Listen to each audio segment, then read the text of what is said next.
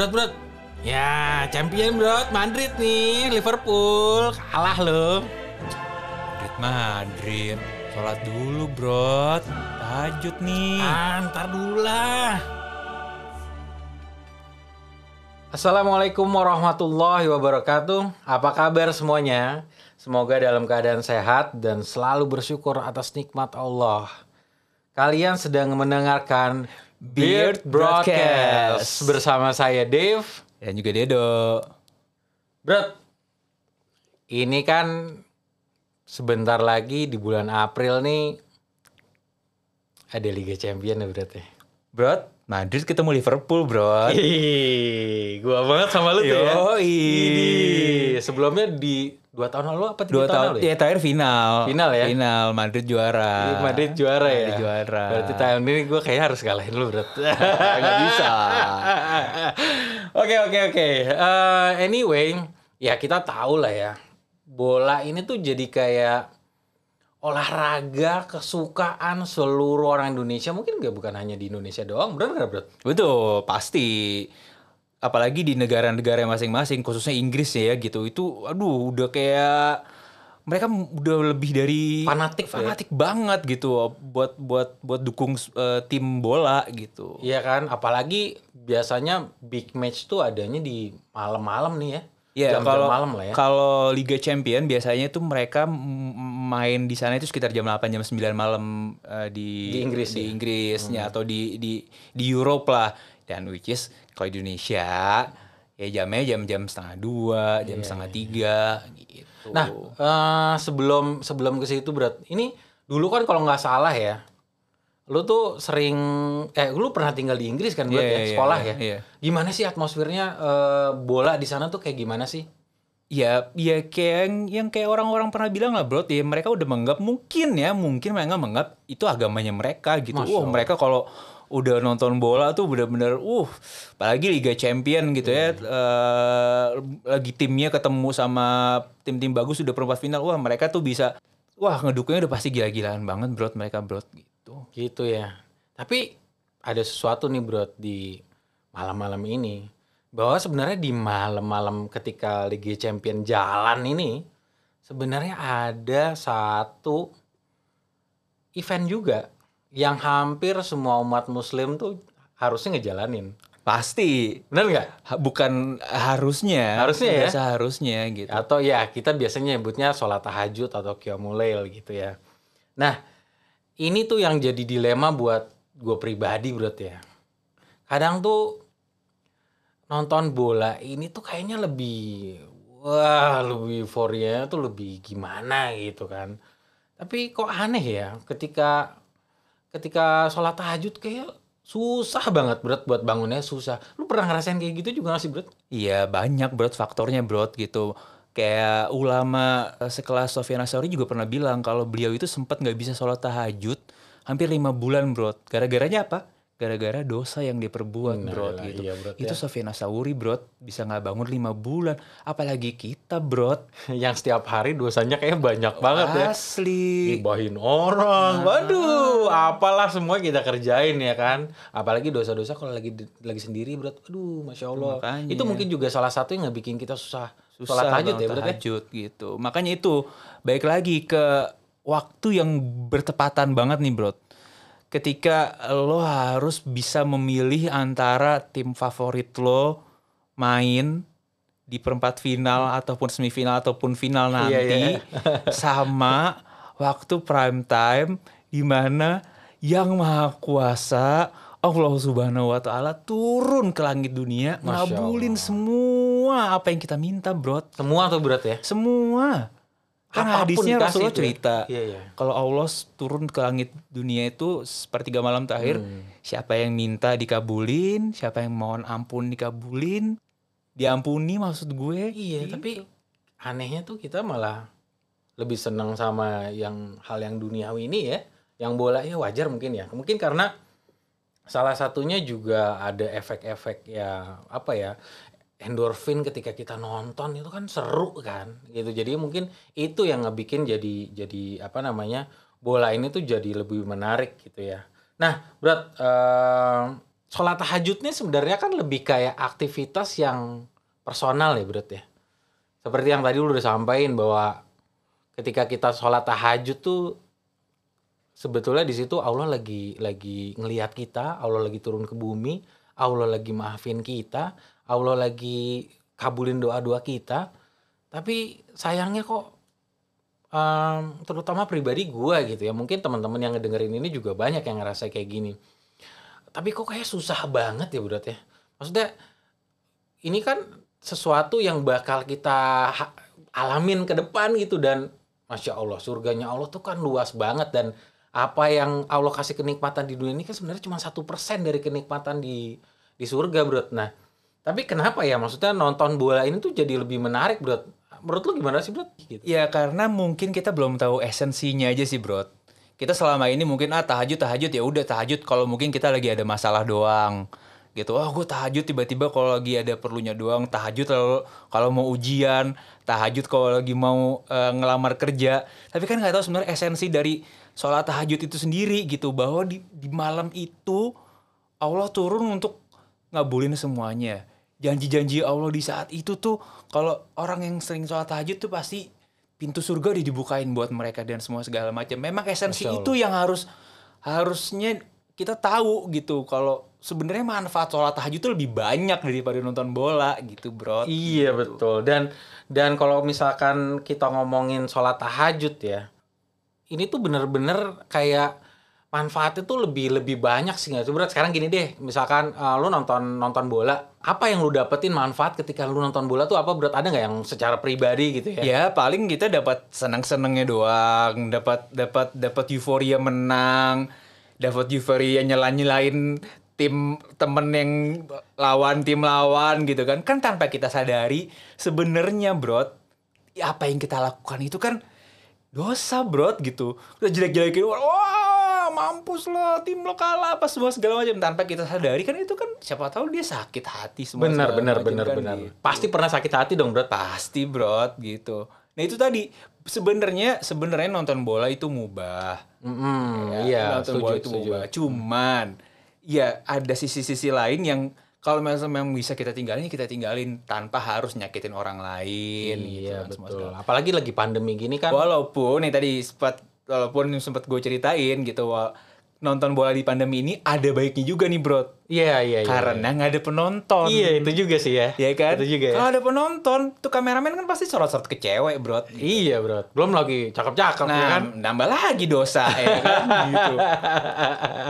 Iya iya iya iya. Ya. Ini itu tadi Dedo ya. Kalau dari gue pribadi nih biasanya ya kalau misalkan tim gue nih Liverpool lagi menang nih ya, uh, apa namanya?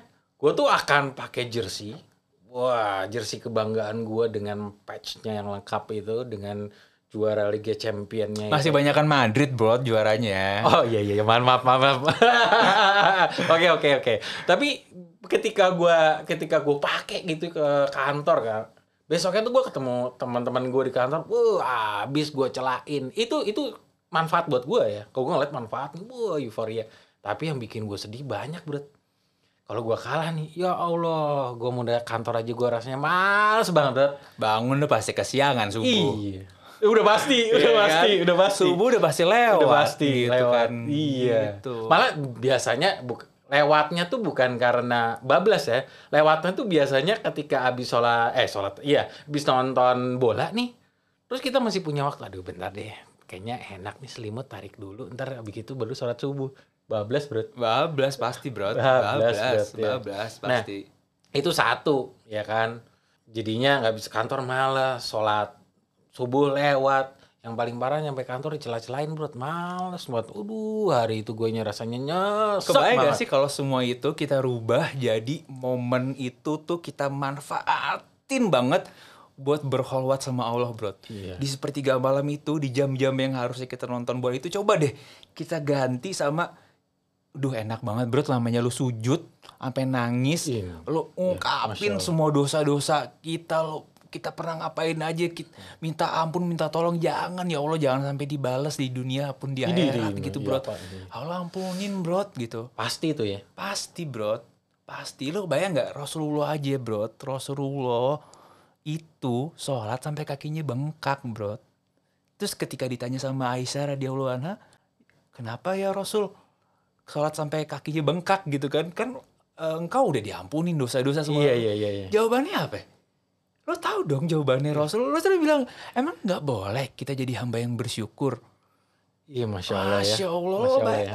Kebayang gak sih bro, Rasul yang begitu aja masih bisa bersyukur. Yang maksum ya. Yang maksum, yang udah gak ada dosanya bro gitu. Iya. Ini kita yang banyak dosanya masih bela-belain nonton bola, nyelain-nyelain orang. Iya, ya kan? Iya, iya, itu iya, gak iya. Bukannya nambah dosa bro. Iya. Lah yuk sekarang gini deh, kalau misalkan ngomongin nyela-nyelain, itu kan pasti biasanya juga ada lah yang namanya ke, ke sakit hati gitu ya, aduh gitu kan. Nah bayangin kalau kita dosanya sama Allah, dosa ini kan ada dua kan, dosa sama Allah, dosa sama manusia kan.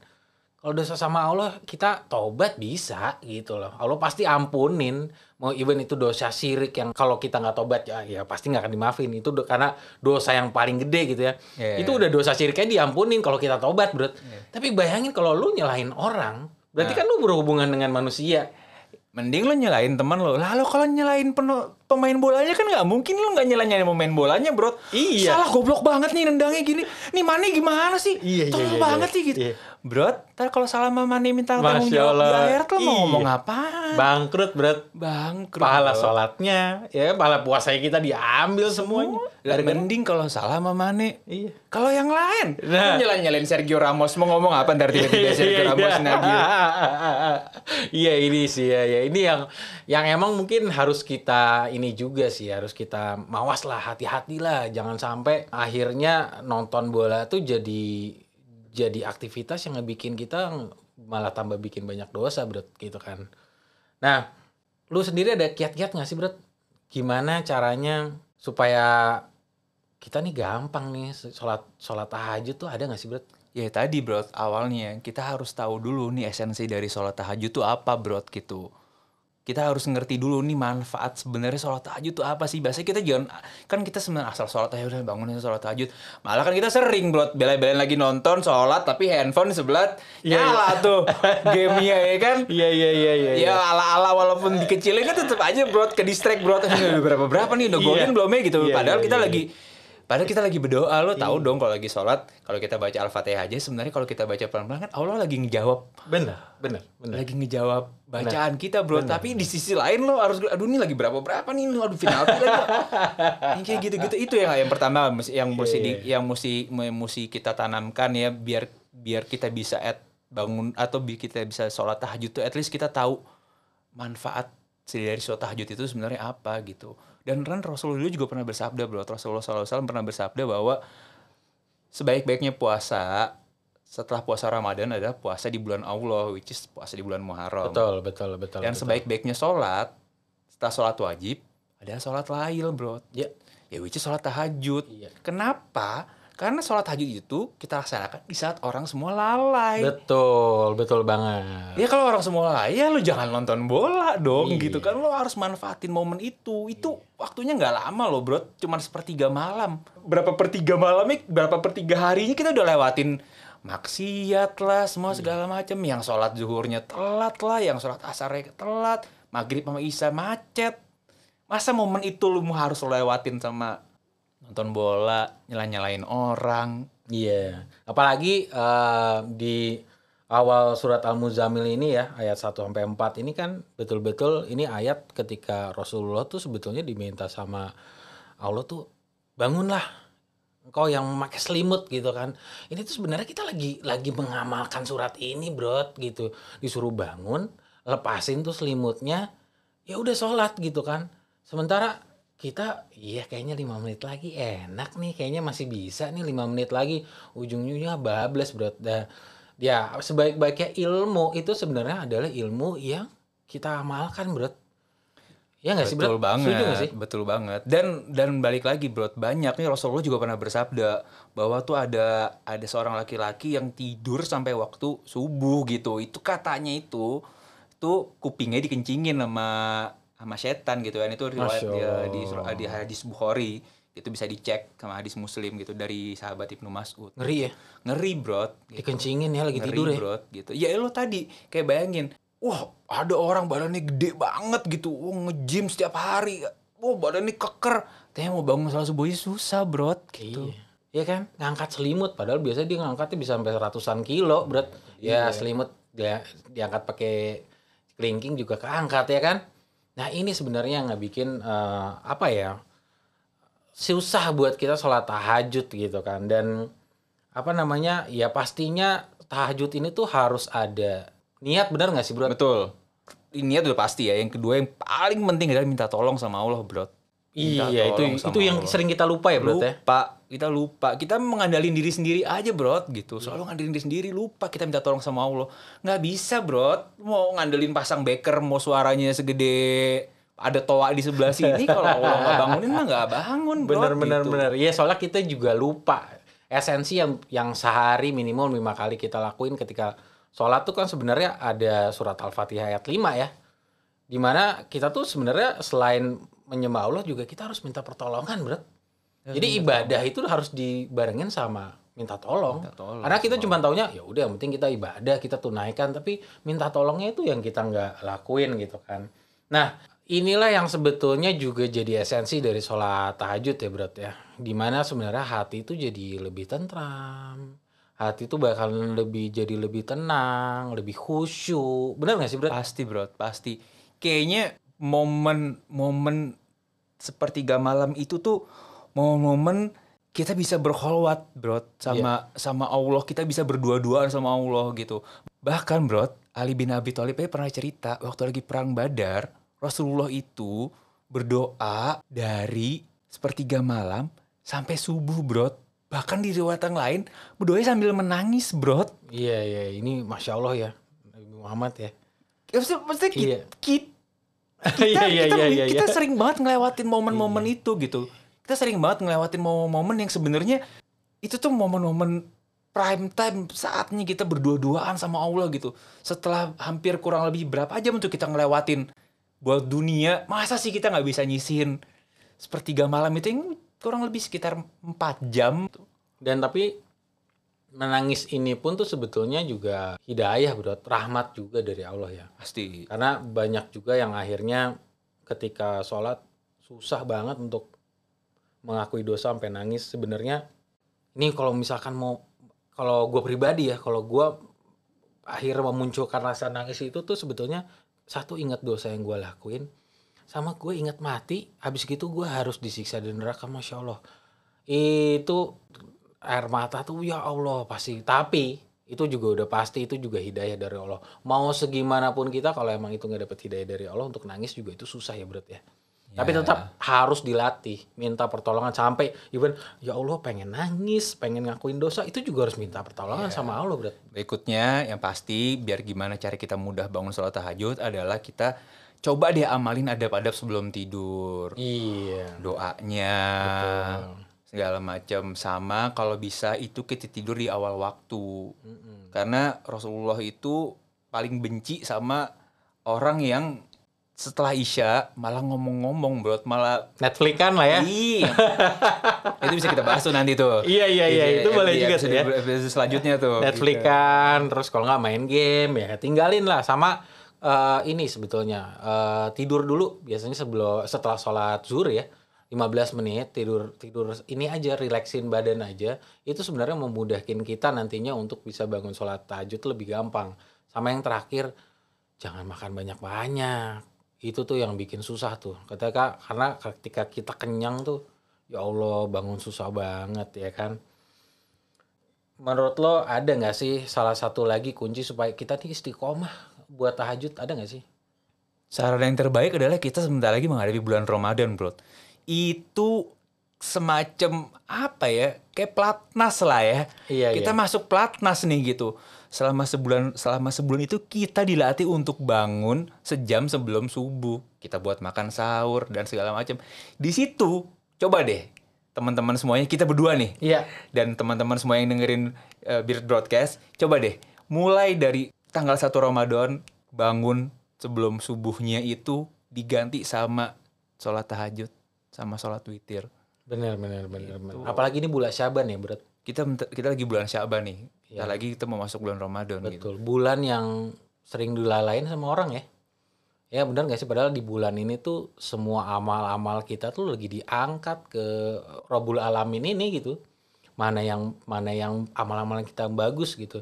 Tapi ada dua hal bro di bulan ini yang ya berarti ditangguhkan lah ya. Satu adalah orang yang musyrik, sama yang satu adalah kalau kita punya pertengkaran bro sama teman-teman gitu, misalkan habis berantem atau apa, itu nanti ditahan tuh sama Allah. Makanya sekarang nih mumpung lagi kayak gini dari bulan Syaban, yuk kita pemanasan, kita gak kita kencengin lagi sholat tahajud kita supaya nanti ketika bulan Ramadan tuh kita bisa habis-habisan, apalagi sepuluh hari terakhir tuh bro. Iya bro, bener gak gitu sih? Ya kan? Gak, kayak lo mau pertandingan, mau ada kejuaraan nasional, hmm. tapi dua bulan sebelum pertandingan lo kagak latihan, mana mungkin menang bro, cedera bro, udah pasti cedera kan. Iya, gitu. Iya, iya, makanya iya. Ini sebenarnya Syaban ini dan bulan Ramadan ini adalah uh, hari-hari dan final preparation lah gitu. Iya, yang pas gimana caranya biar kita bisa latihan istiqomah supaya bisa bangun sholat malam, sholat tahajud. Iya. Bulan kita bro makan sahur gitu. Iya benar-benar benar. Coba diganti deh acara kita nonton sahur-sahur di T V itu, ya kan? Coba diganti sama yeah, yeah. kita bangun lebih awal, sholat tahajud bro. Yes betul. Ya intinya pasti efek dari sholat tahajud ini tuh juga jauh lebih indah lah apa yang ditawarkan daripada Liga Champions ya bro. Pasti. Benar nggak sih? Pasti bro, Liga Champions bisa kita tonton siaran ulangnya bro gitu. Iya besok. Cuman aja kan di amal di buku amalan kita nggak bisa diulang bro, kita nggak sholat tahajud bro gitu. Oh tanggal segini pas lagi final pre, uh, perempat final Liga Champions, Dedo sama Dave nggak sholat tahajud, ya udah nggak bisa diulang bro. Bener. Padahal kalau pertandingannya biar kita bisa ngulang-ngulang. Benar gitu. Benar. Apalagi kan sebenarnya kita hidup di dunia ini kan cari ketenangan, benar nggak sih bro? Apalagi yang kita lah yang udah umur segini ya bro, pun sebenarnya masih muda-muda aja sih ya. Ya tapi kan kita juga pengen cari ketenangan bro gitu. Nah sebenarnya salah satu untuk mencari ketenangan ini sholat tahajud bro. Iya. Benar gak sih? Paling benar bro, paling benar. Iya kan? Ya Liga Champions bukan berarti gak boleh ya. Boleh, boleh. Dan itu hal yang mubah. Tapi ya kita prioritasin dulu lah yang lebih penting. Apalagi akhirat, bayangin bro.